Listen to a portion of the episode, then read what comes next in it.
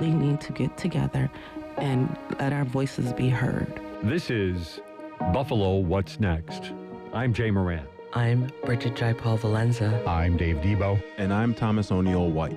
After May 14th, how can we afford not to talk about race? About education, about segregation, about humanity. Since the dawn of this nation, racial violence has existed. The way we have designed our society has a big hand in what occurred in that Tops market. The suburban area, everywhere. We must work and teach our children. We need to make sure that we put more funding in our programs that help prevent gun violence and more money into art. If we're going to have some real healing, we've got to have space to tell some uncomfortable truths.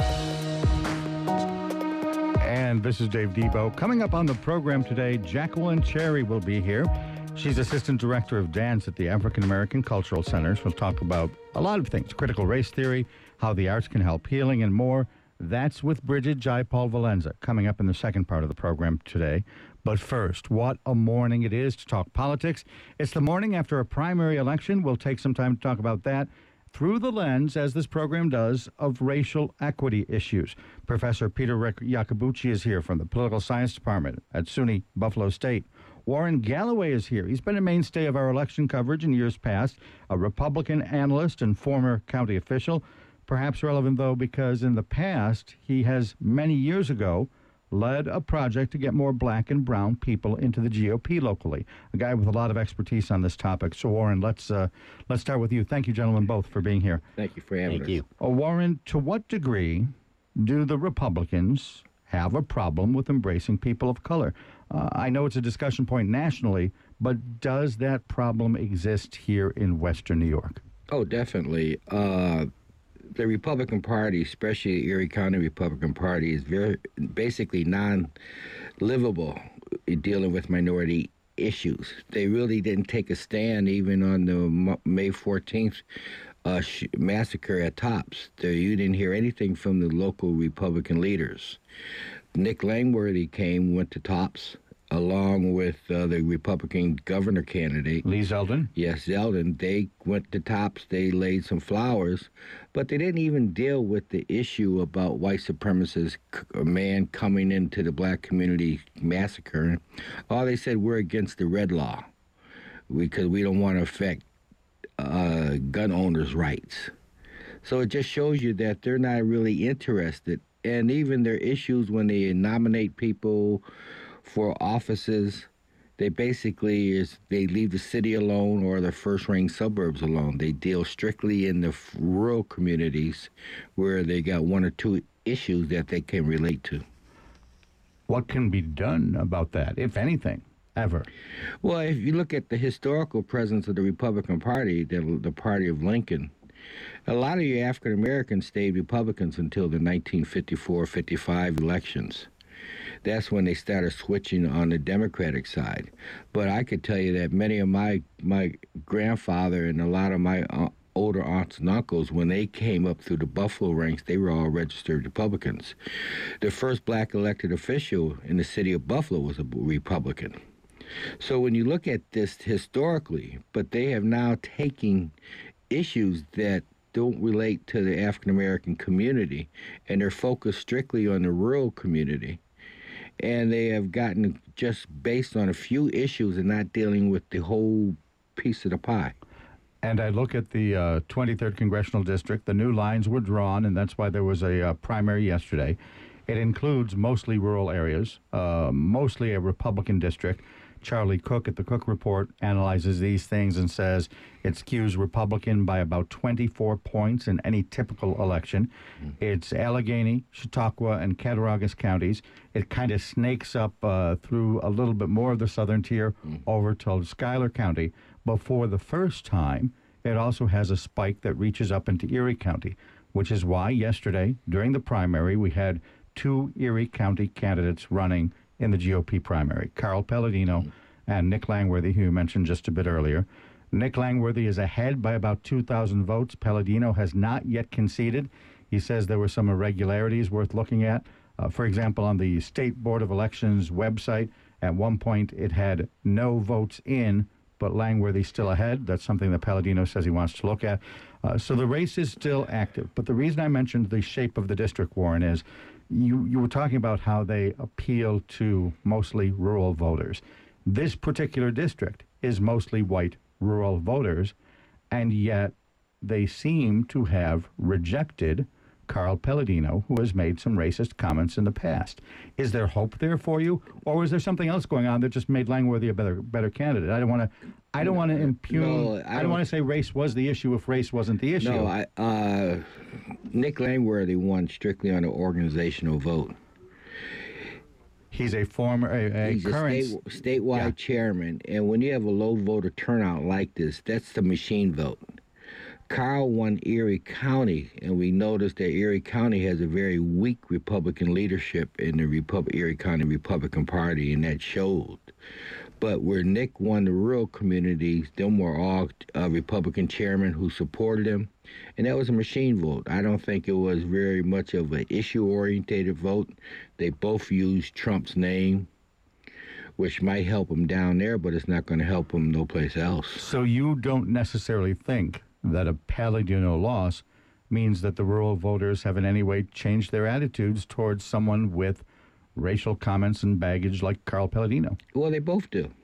Okay. I mean, look at Nick Langworthy, the way the way he deals with the Republican statewide party.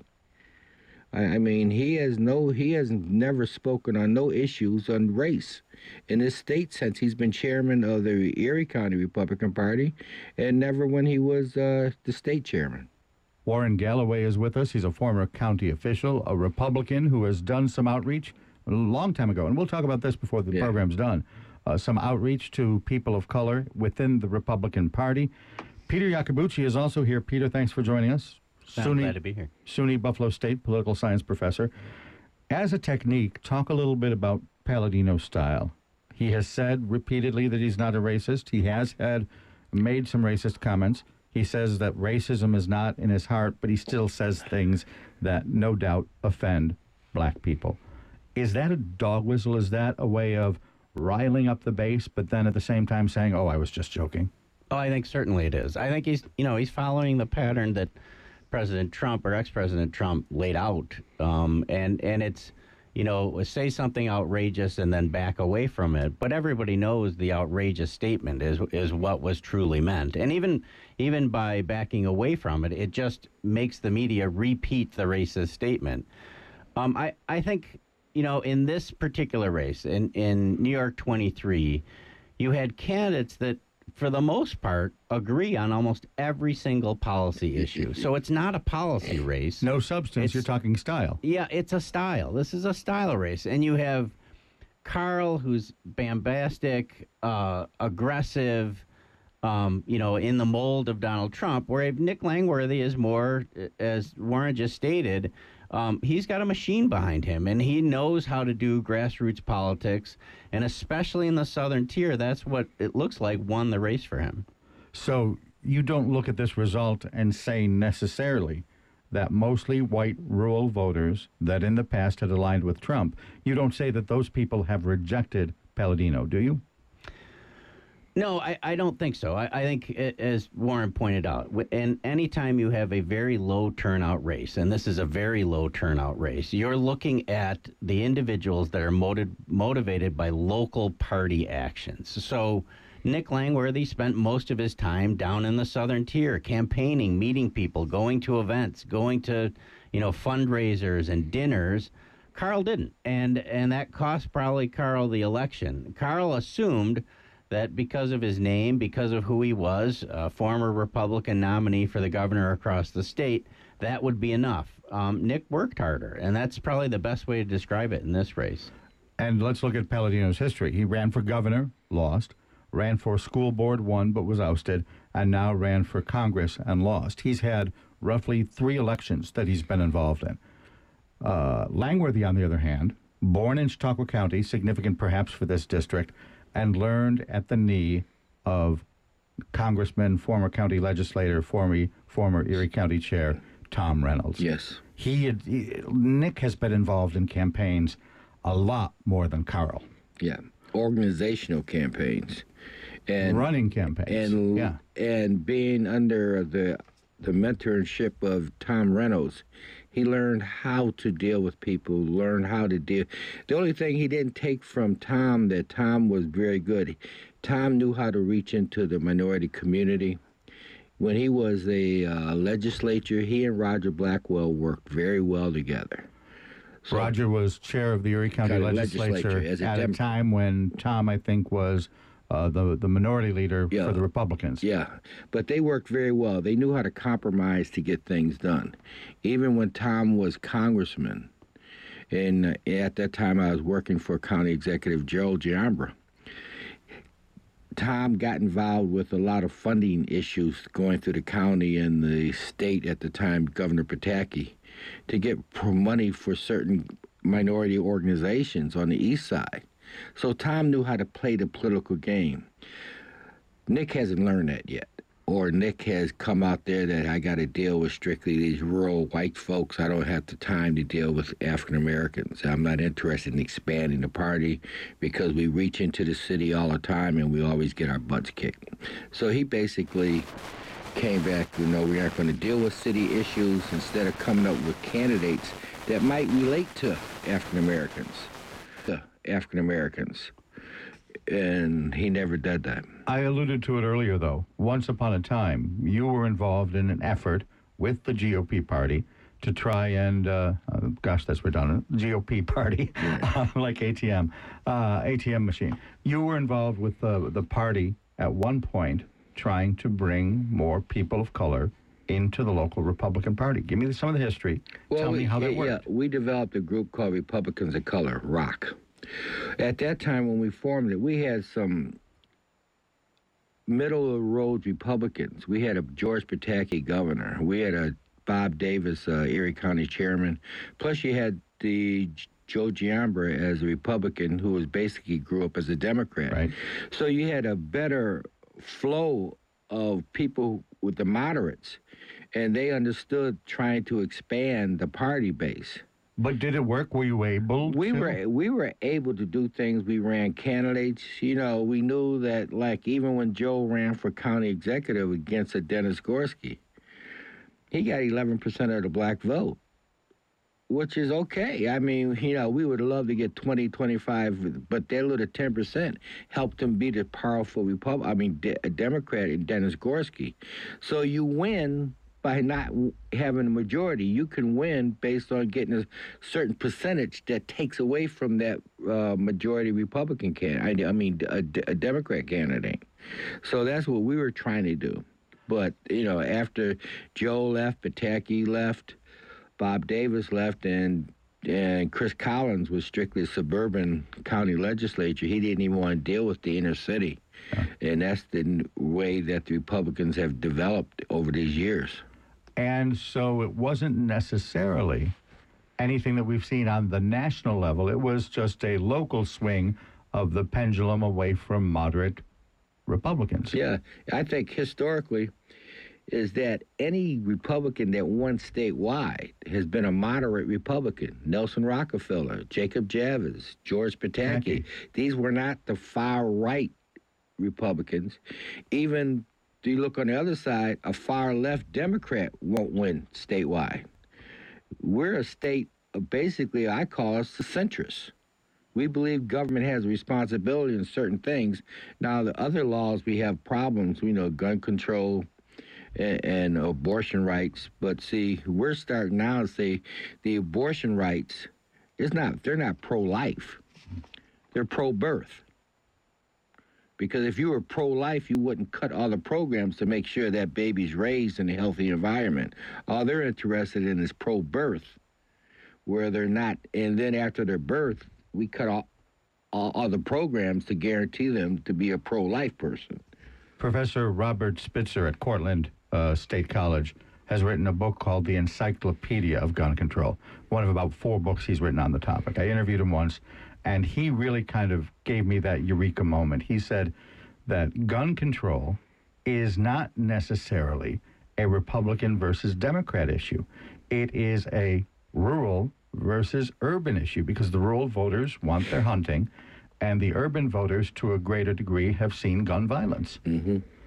and that to me was was again, a bit of a eureka moment because I think the, the issue of gun control is usually framed along party lines, but not necessarily the case here. Well, if you think, if you, you look at the history of gun control during the Al Capone days, the NRA at the time and the Republicans, they're the ones that fought for gun control, banning these submachine guns. The NRA supported that legislation. Then, if you go further, in California, when the Black Panthers went to the Sacramento uh, state capitol with guns, all of a sudden Ronald Reagan and the Republicans back then, they, they were for gun control. You know, so they, were playing it once it got on the other hand. Interesting. Uh, you, you talked about the way the pendulum uh, on the local level has swung away from moderates. Peter, we've certainly seen the same on the national level. Maybe Erie County started the swing a little bit sooner, but why is it that um, politics in general are more divided? Why is it that the Republican Party has swung from more moderate roots to where it is today? Well, I think, I mean, it was a conscious decision. It's a strategic decision. It's the idea we can use issues, hot button issues, abortion, gun rights, uh, race relations. And, you know, uh, Warren mentioned Chris Collins, and it's not just Chris Collins, but Chris Collins, instead of trying to recruit uh, conservative, Republican, ideological leaning individuals within the city, instead, demonized the city and, and instead said, look, my suburban voters, my rural voters, we got to do everything we can to hold back what's going on in the city. That's a conscious political strategic decision. And, we, you know, we saw it with President Trump clearly. And the idea is, well, we'll juice up the base to an extreme, well, we'll, we'll eschew any crossing the aisle to that. And the idea that if we can juice up the base and if we can um, control district borders through gerrymandering to such an extent we don't need to appeal across the aisle. We can guarantee ourselves wins, and I and that you know that's been going on for certainly pre-Trump, but for a while. But we saw with Trump, and especially with recent candidates, that that, that is really the model right now, at least at the national level for Republicans. It's interesting to note that you mentioned gerrymandering. The aforementioned Tom Reynolds, after his congressional career, was talking about a lot of issues. And I recall asking him once that same question why are we so divided? And he said, gerrymandering, because you have districts now that are so very Democrat, or you have districts now that are so very Republican that it just lends it to an extreme person winning the district rather than a moderate. No, certainly. I mean, and not just here, across the country. And, it, you know, we've seen the fight over gerrymandering here in New York as we just had the 2020 census and the redistricting. But look at New York 23. New York 23 is made the shape it is to isolate Republican voters into one district so that Democrats can pick up more districts. And if the Democrats' plan had fully gone through, they would pick up a few more seats. We see that in Republican states moving the opposite direction. It's not that's I will say gerrymandering is not a partisan issue. Both parties happily do it if they have control of the redistricting process. But I, I wonder. I want to go back to what you said, Warren, about how the um, the change came about when moderate Republicans were a thing of the past. Republicans were then not able to embrace people of color as well. Do we also lay this shift then uh, the, the lack of uh, interest in the minority vote at the feet of gerrymandering? I think it's a, a gerrymandering is a result of that. Uh, I think that what. Oh, you're turning it around. You're not saying one caused the other. You're saying gerrymandering. I, I got you now. Yeah, yeah. yeah well, because like it, when you look at when you look at how the Republicans think that they are winning, yeah, they might win a district seat or or or a congressional seat, but that's not filtering in to win the whole pie. Yeah, um, we have uh, we have a congressman coming from the 23rd and a congresswoman coming from what's the uh, the 24th. The, the Claudia Tenney. Yeah, right. Her, now, her district was redrawn. She had to move to yeah, Canandaigua. So what I'm saying is that you might be a Republican, but if you don't control the House, what difference does it make? All right. And, and, you know, and now we only have one upstate Democrat congressman, and that's Higgins. Who basically took over a whole rural urban center that you know basically controls that whole district.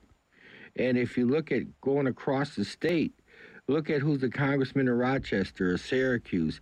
But Rochester, they divided up that area Yeah. so much that you'll never see a basic, I don't think, a strong Democrat congressman from that area because they just wiped up the city so much. Do you think that, broadly speaking, the black vote has been diluted? Or is it a matter of, okay, this district is Republican, this district over here is Democrat? No, I think the black community has basically, we are hemmed in. We are considered strictly urban voters because of the segregation and racism in moving out to the suburbs. You know, we, we, we look at the suburban in, uh, migration in Erie County. Most of your blacks are the first ring suburbs of Cheektowaga and maybe a little Amherst. Even Tonawanda's, we're not out there in the numbers. You go south, Hamburg or Orchard Park, unless you're a football player, you live in Orchard Park, okay? but uh, but further down, you know, you could count them on one hand. That's like when you get become running in this area as a Supreme Court judge. If a black can't get the bipartisan, you know, like the games that the parties play. Yeah, judge, judges are always cross endorsed Yeah. by both parties. Because eh, if a black runs strictly as a Democrat, he might win Erie and Niagara County. Boy, but once he goes to Wyoming County, Cattaraugus County, that's where they lose. So, I mean, that's the way this suburban area, you got Rochester, Syracuse is the same way. You leave Syracuse and Rochester, go out in those suburban areas, there's hardly no blacks out there at all. Is the solution then just to completely get rid of gerrymandering? You'll never do that. I, well, I, I, you, you, you, you, you sensed my follow up question. Yeah. Because even when the city of Buffalo city council uh, drew up new con- new uh, city council districts, and it's a, a majority minority city council, uh, they they still, according to many people, gerrymandered in certain people, so the incumbents have an advantage. That's the difference, I think, with philosophies. The people who are complaining about the city results were basically West Side people. You didn't hear nobody from the East Side complain about nothing. And here they wanted to wipe out one district that a black has a, a better ability to win, the Fillmore, and develop uh, Allentown, Elmwood, that you'll never see a black win that seat ever. Because of the way it's drawn, or just because of the population? The population. Gotcha. Okay. So, again, the discussion broadens to segregation. The fact that 70 some percent of the blacks in the city of Buffalo are east of Main Street. Yeah. Yeah. That, I mean, that hasn't changed. I mean, that, you know, that that line of Main Street has been there since since ever. Both of us were little kids, and and you know, and and you can who you can lame the blame at is a number of people, but certainly the political leadership of both parties can take blame for that continued. Uh, re- at least residential segregation within the city. Sure, and it's something we've kicked uh, about on this program a lot, obviously, in light of the top shootings. Let me broaden the discussion a little bit then to 514. Um, do you see that, Peter, as an event that in any way long term will change our politics? I would hope it is. My initial impression after what are we three months out? About that, little yeah, longer. Three months. Sure. Uh, I, I don't see it happening. Um, it has very quickly disappeared, and, and part of that is gun violence in America. There's there's always an, another shooting coming, and and you know we have not seen significant change. We did have a federal law passed, but whether that federal law will have the change that's necessary to stop gun violence, I don't believe so.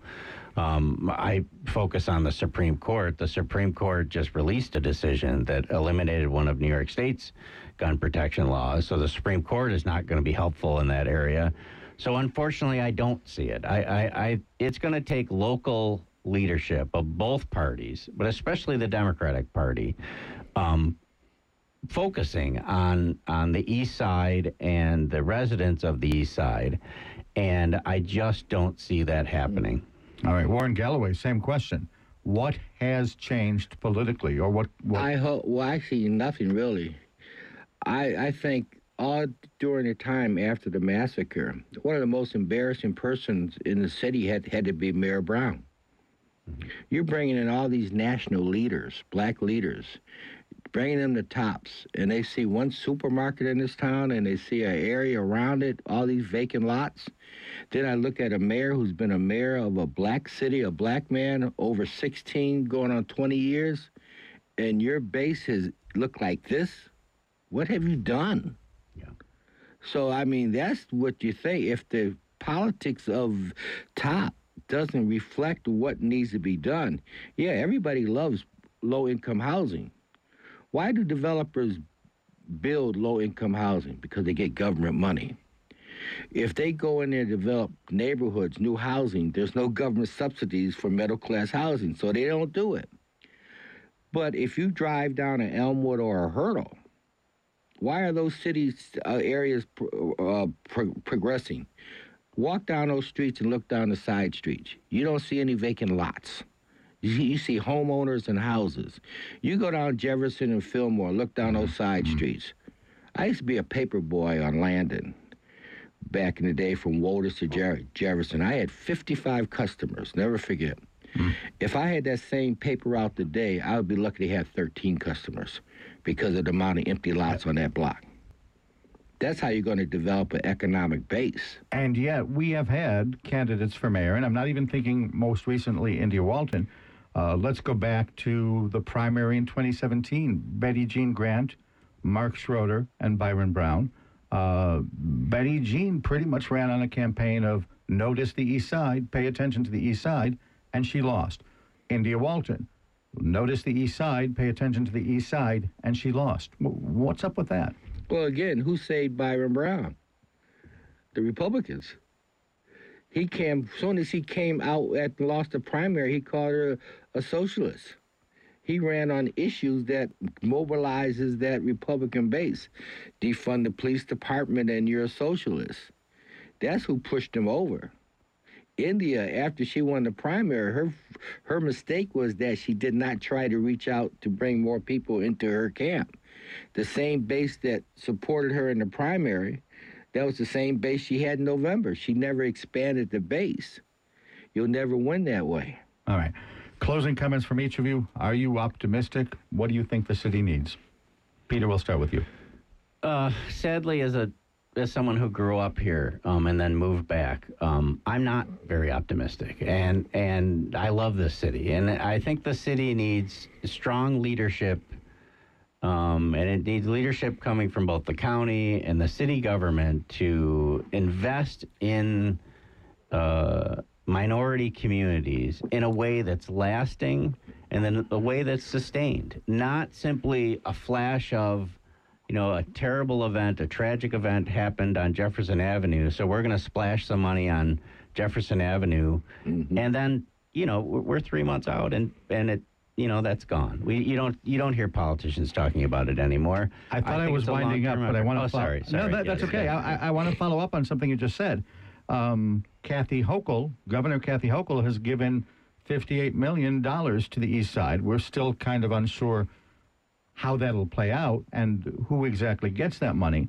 But I, I want you to comment on that for a second before we continue because uh, the consensus or the idea is that, gee, uh, the east side's never gotten that money. Politicians haven't gone there. Now we have a shooting.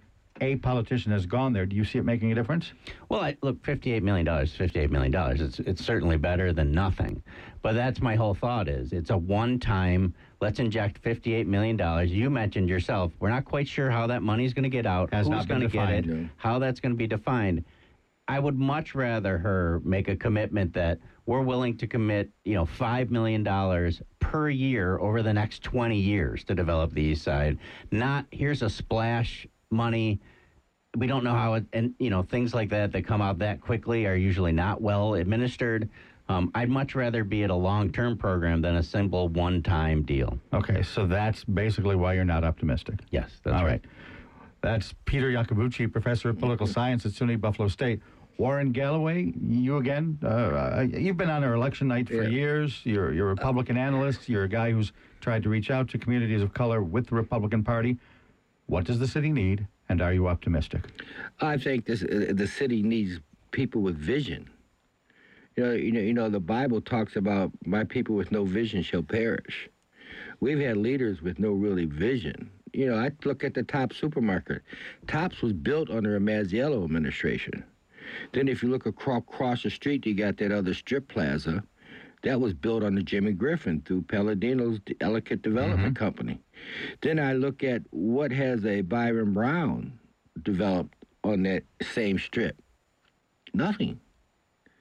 So so you need people with vision, people who understand, and you need a big mind. One of the biggest things that Mayor White of Cleveland did a long time ago when he was a young mayor, he told the, the other corporations, "I got this money. I can do all all the infrastructure developments, but I need you to invest in this money." You know, the private sector money. That's what they did in Baltimore. You got to come up with visions of doing more public-private partnerships. That you got to government got to do something, but the but also entice the public.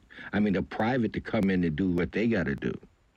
And until that happens, and, and as you- as you said, the governor announced all this money. Look at what the city got for the uh, uh, pandemic money.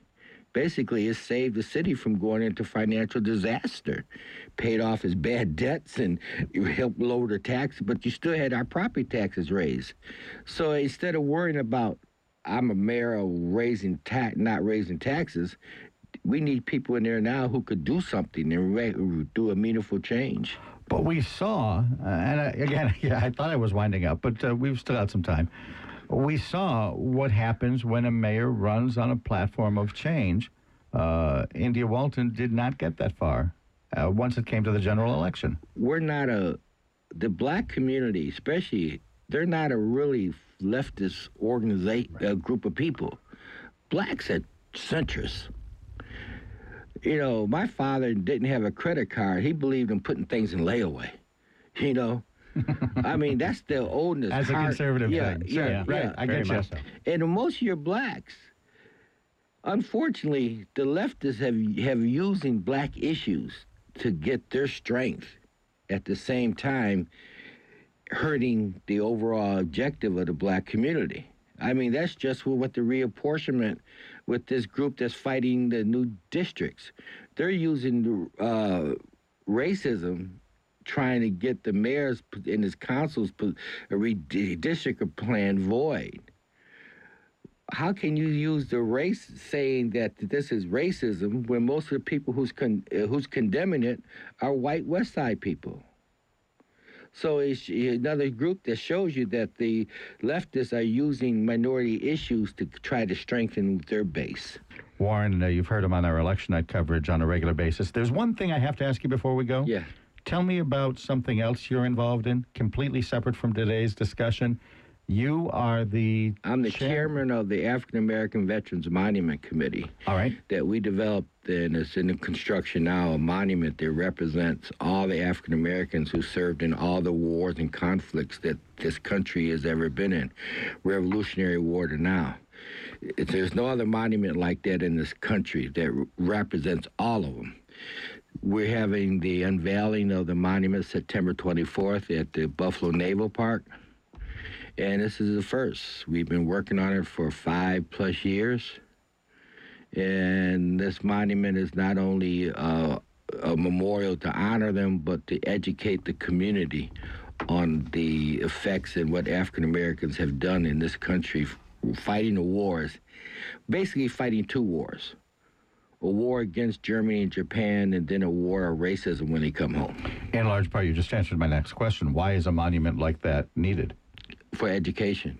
If I tell you the first black, the first person killed in the Revolutionary War was a black man, would you believe it? Crispus Attucks. Yeah. Yeah. If I would tell you that there was a a unit in World War One called the Harlem Hellfighters, they could not fight with the American so soldiers in World War One because of segregation. They were assigned to the French army to fight the same German em- enemies, and they were the most decorated group of soldiers ever from the French government. Where on the where on the waterfront will it go? It's right on at the Buffalo Naval Military Park, right on the Erie Boulevard. And the unveiling is September 24th. Yes. All right. Well, we'll follow up on that.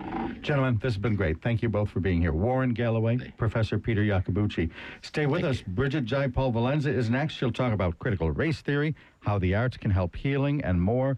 Jacqueline Cherry standing by from the African American Cultural Center. Stay with us. This is Buffalo What's Next on WBFO. Support for the WBFO News Desk for older adults is provided by Health Foundation for Western and Central New York, an independent private foundation investing in improvements to community health with the goal of a healthy Central and Western New York where racial and socioeconomic equity are prioritized so all people can reach their full potential and achieve equitable health outcomes. Learn more at hfwcny.org. Hey, we used to love this song.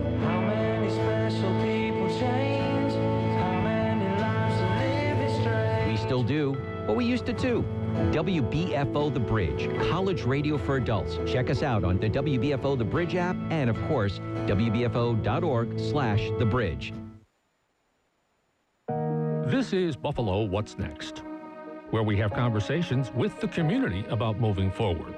To have your voice heard, press the Talk to Us button on the WBFO app, and we'll work to get your questions and comments on the air. Join us on Twitter at WBFO or email us at news at WBFO.org. Together, we'll have the conversations that are needed. This is WBFO, your NPR station. Hello, I'm host Bridget Paul Valenza. Today we are here with Jacqueline Carey. Cherry, the Assistant Director of Dance at the African American Cultural Center.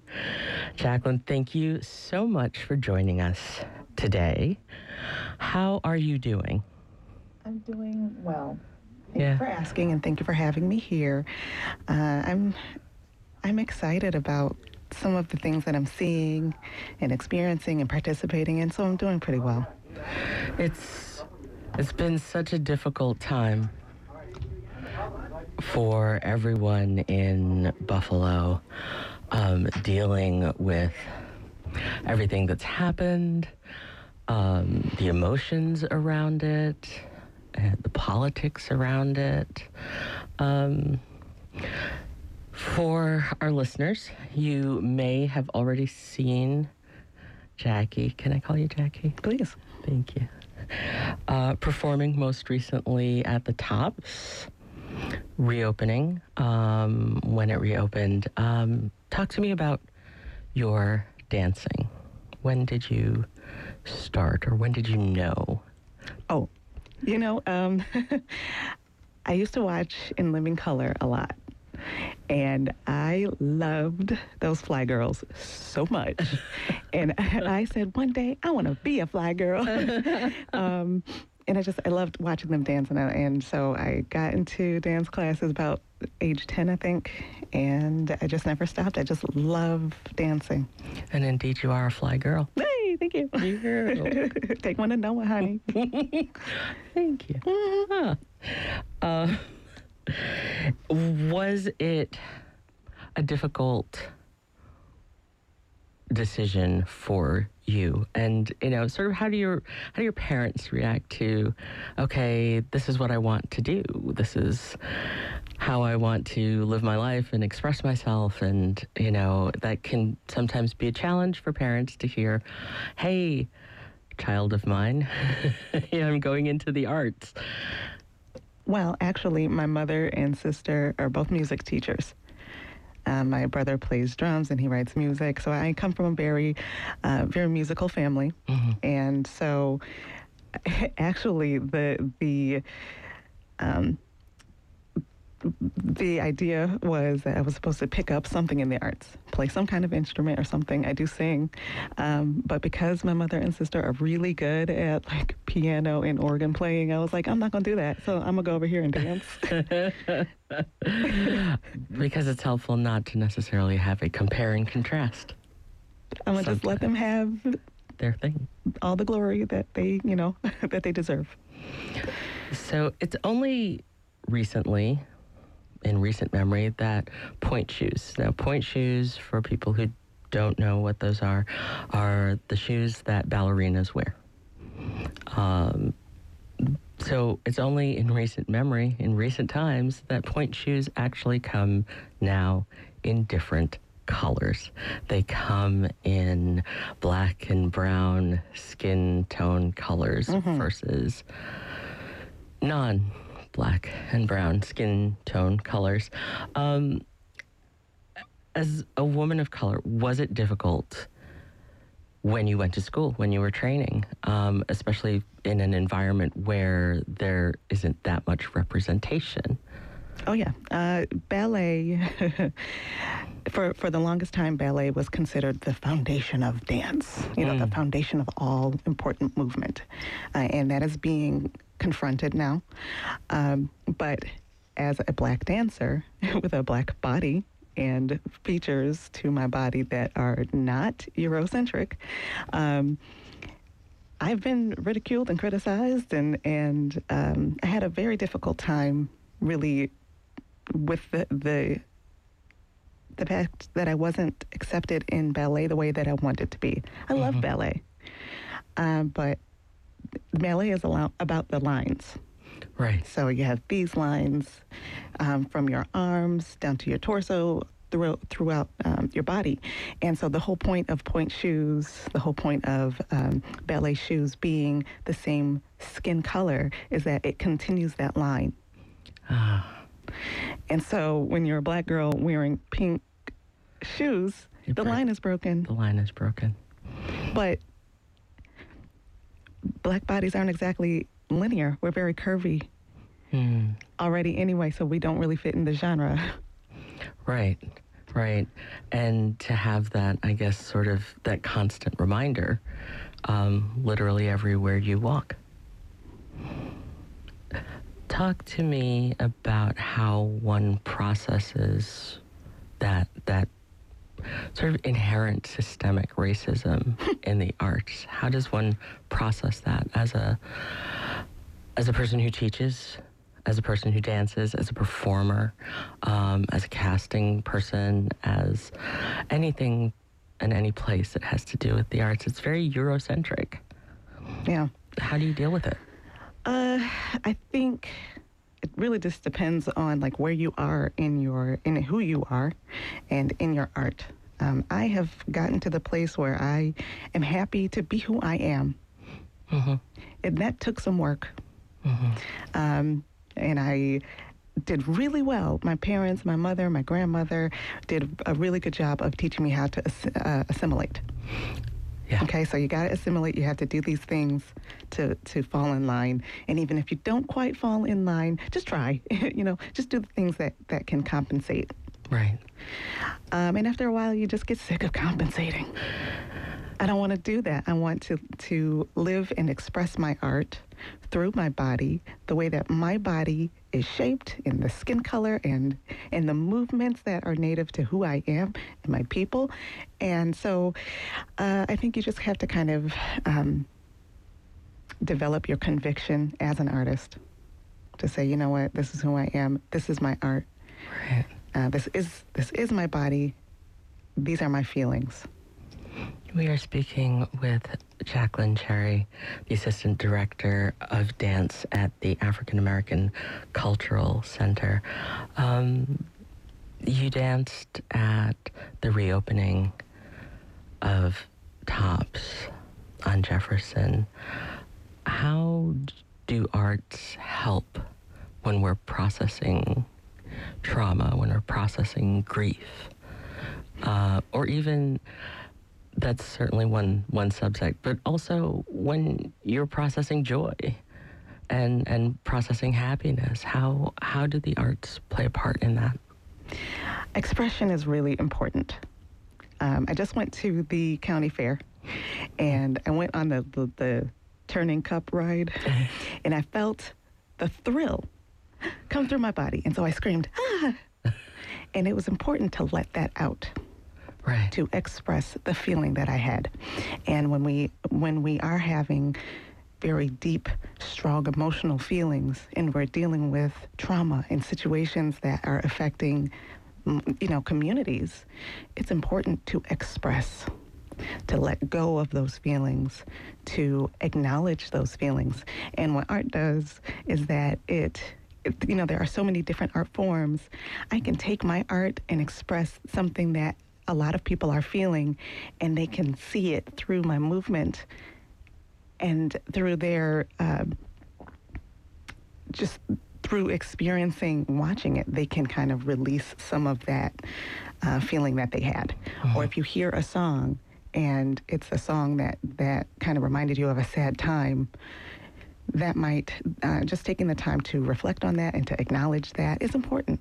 So then, when we have um, times of terror and of grief and of sadness and anger, expressing all of that together as a community and sharing in that time together is very important. It's part of the healing process to acknowledge that there's something wrong. Uh-huh.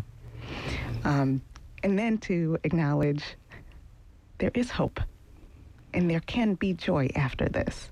Right. And constantly reminding ourselves, our community, that we can work together to make things better and to come out of this with something that is fulfilling and, and joyous and happy and bringing us together. Those are the things that art does mental health professionals will certainly tell you that you know the body holds trauma. This isn't the first time that we've talked about that on our program, um, or that some people are hearing it, and so movement sort of helps release that mm-hmm. uh, in terms of performing in dance specifically. Yeah. Um, what role? Um, did that sort of that somatic sensory healing play in your choreography that you you did for the reopening of tops so important. So important. So that whole piece was about embodiment. I'm embodying this feeling of reaching up for hope.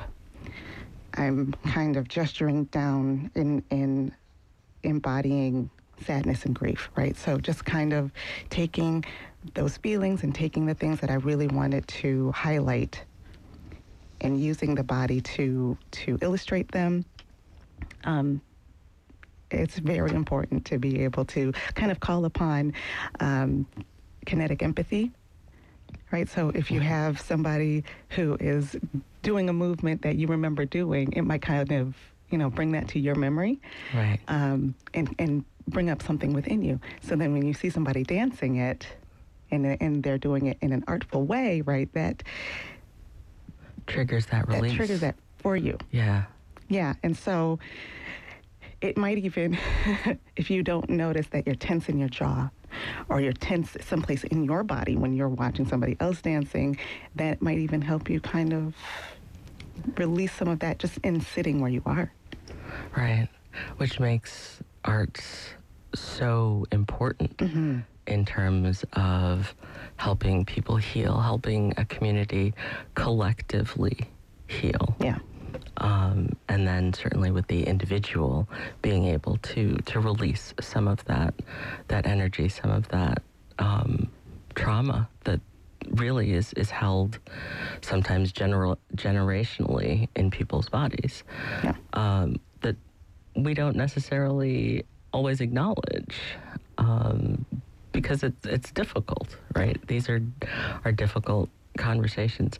When you talk about movement and you talk about um, sort of sitting with sometimes this fear, um, a lot of those emotions, a lot of that movement, a lot of how you carry yourself as a person of color informs the things that are around you. We were talking uh, before we were on the air about a little bit about critical race theory, and we were discussing, you know, traffic stops and how,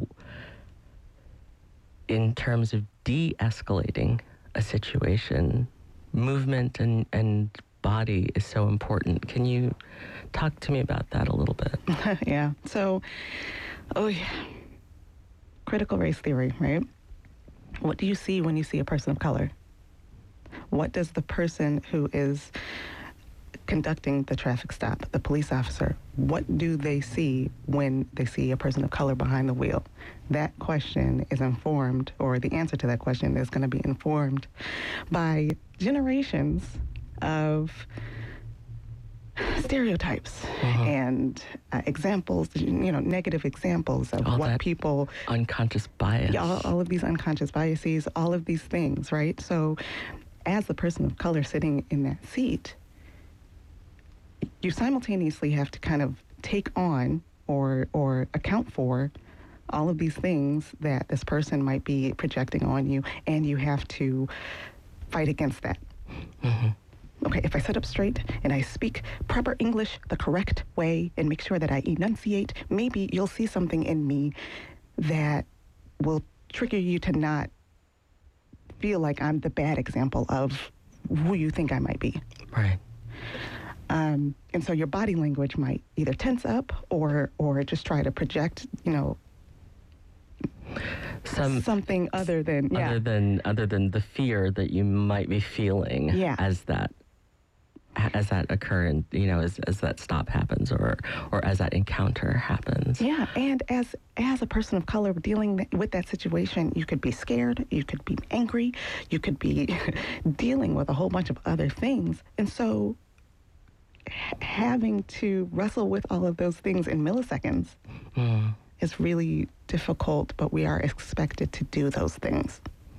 And not only that, there's an expectation that our behavior will be a certain way, that, you know, we will be as informed as law enforcement or with some sort of discipline military training, Training, yeah.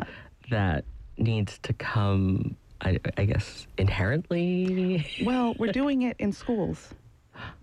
Okay. I, my, my daughter, so at the fair, my daughter gets ready to go into the line to get onto a ride, and she stood in line like this because she had been.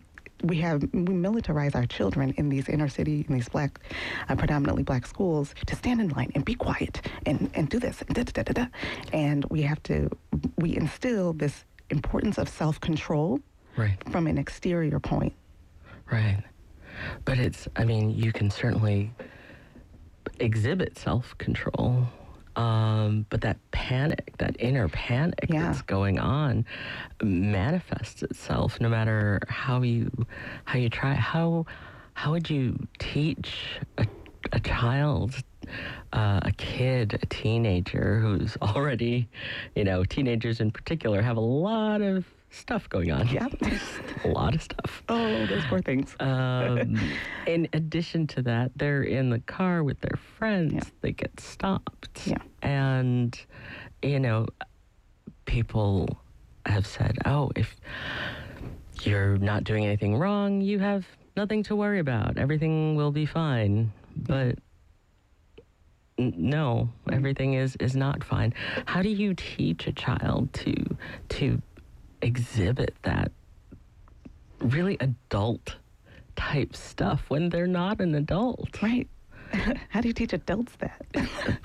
uh, you know, I don't know, I, and I think there's there's something very important to be discussed in regards, uh, you know, in terms of the difference between self control and autonomy.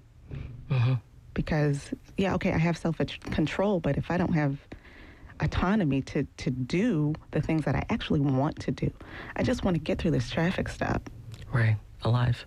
alive. I don't care if you give me a ticket. Let me get out of here alive. Let me go home. Right? But if that's not under my control, and the only thing that I can control is how I respond to things, I think that might be a start in, in how we talk to our children, talk to our teenagers about the overall situation. Um, it's easy for a teenager to, it seems easy for anyone to get caught up in, you know, the confusion of being accused of something. Uh-huh. And the, you know, all of those, all of those emotions come at once, right? So telling someone or expecting someone to really think on a macro level what's actually happening. Right, right. You can't deal with what's before right. or even what's after. You have to really be in that in that moment. Yeah. Um, and that's one of the bigger tenets of acting, of performing, mm-hmm. is being in that moment, being present in yourself yeah. in that situation. Um, so if you were teaching a, a new dancer with her brand new brown pointe shoes, mm-hmm to do that how would you how would you explain that how do you explain being in the moment um i would explain first that you just have to pay attention to yourself uh-huh. pay attention to how you're feeling where are you holding your tension and then just try to navigate the steps that I'm giving. Uh-huh just try to navigate the steps that I'm giving. Um, if I'm teaching you the principles of this technique, if I if I have, if, or if you have any prior training, then you can pull from those things while you're paying attention. So the the tap dance that I did, it was all improv. Oh, okay. and, and, the music cut out, which is good because the music cut out. And um, I just had to keep going. But I was able to pay attention to what's happening with the music, pay attention to how I can bring this kind of crazy situation back to the objective at hand, which is to honor, right? Uh-huh. And still do the movement. So it's just kind of, it's a hard answer, but the answer is pay attention to everything and kind of focus sort of on on that one yeah that one thing that you're doing in in each moment in at each time yeah that's not difficult it's not difficult at all yeah just i think that um, a lot of times we aren't present mm-hmm. in in moments in our daily lives that that's a it's a skill uh, and it's a skill that I think a lot of us have to constantly work on mm-hmm. when we're having conversations with people to listen. Yeah. And not be formulating the next thing that we're going to say, mm-hmm. which means I'm not listening to what the other person is is saying. And yeah. so it's a way to communicate with your body. It's a way to communicate certainly with language. Um, all of these things play a huge role in sort of how we present ourselves, how we carry ourselves mm-hmm. as people of color through the world. Yeah. Do you find that it's it's more or less challenging to be a person of color than it was now than it was 10 years ago? Oh, um I don't think it's more or less challenging. I do think, however, for, for my personal opinion, comes from a recent kind of enlightenment, right? Mm-hmm. Um, personal enlightenment. So I wouldn't say that it was more difficult or easy uh, because there are ways that we can, again, assimilate and kind of compensate for things in ways that we hadn't in the past, but there are still problems that overshadow. Oops, excuse me. There are still problems that overshadow our existence at times. Sometimes I hate to be a nihilist. I hate to be a black pessimist, but you know, the stereotypes and all of the negativity and, and all of the things that can really affect your comfort as a an Africanized person walking around here. Um, that's what needs to be tackled if that answers the question. It does. um, I think it's uh, certainly it's it's not an easy question to to be answered, um, and I think probably the biggest takeaway from today for the listeners is really about your body, really about how you move through the world and paying attention to, to that and understanding the relationship. Yeah. Between how other people see you and how you carry yourself. Mm-hmm. Thank you so, so much for joining us today. Um, it's fascinating, fascinating conversation. And I can't wait to see what is next for you. Oh, well, thank you. Thank you for having me. Jacqueline Cherry is the Assistant Director of Dance at the African American Cultural Center. This is Buffalo What's Next on WBFO and WBFO HD1 Buffalo, WOLN Olean, and WUBJ Jamestown, your NPR station. I'm Bridget Jaipal Valenza. Thanks for listening.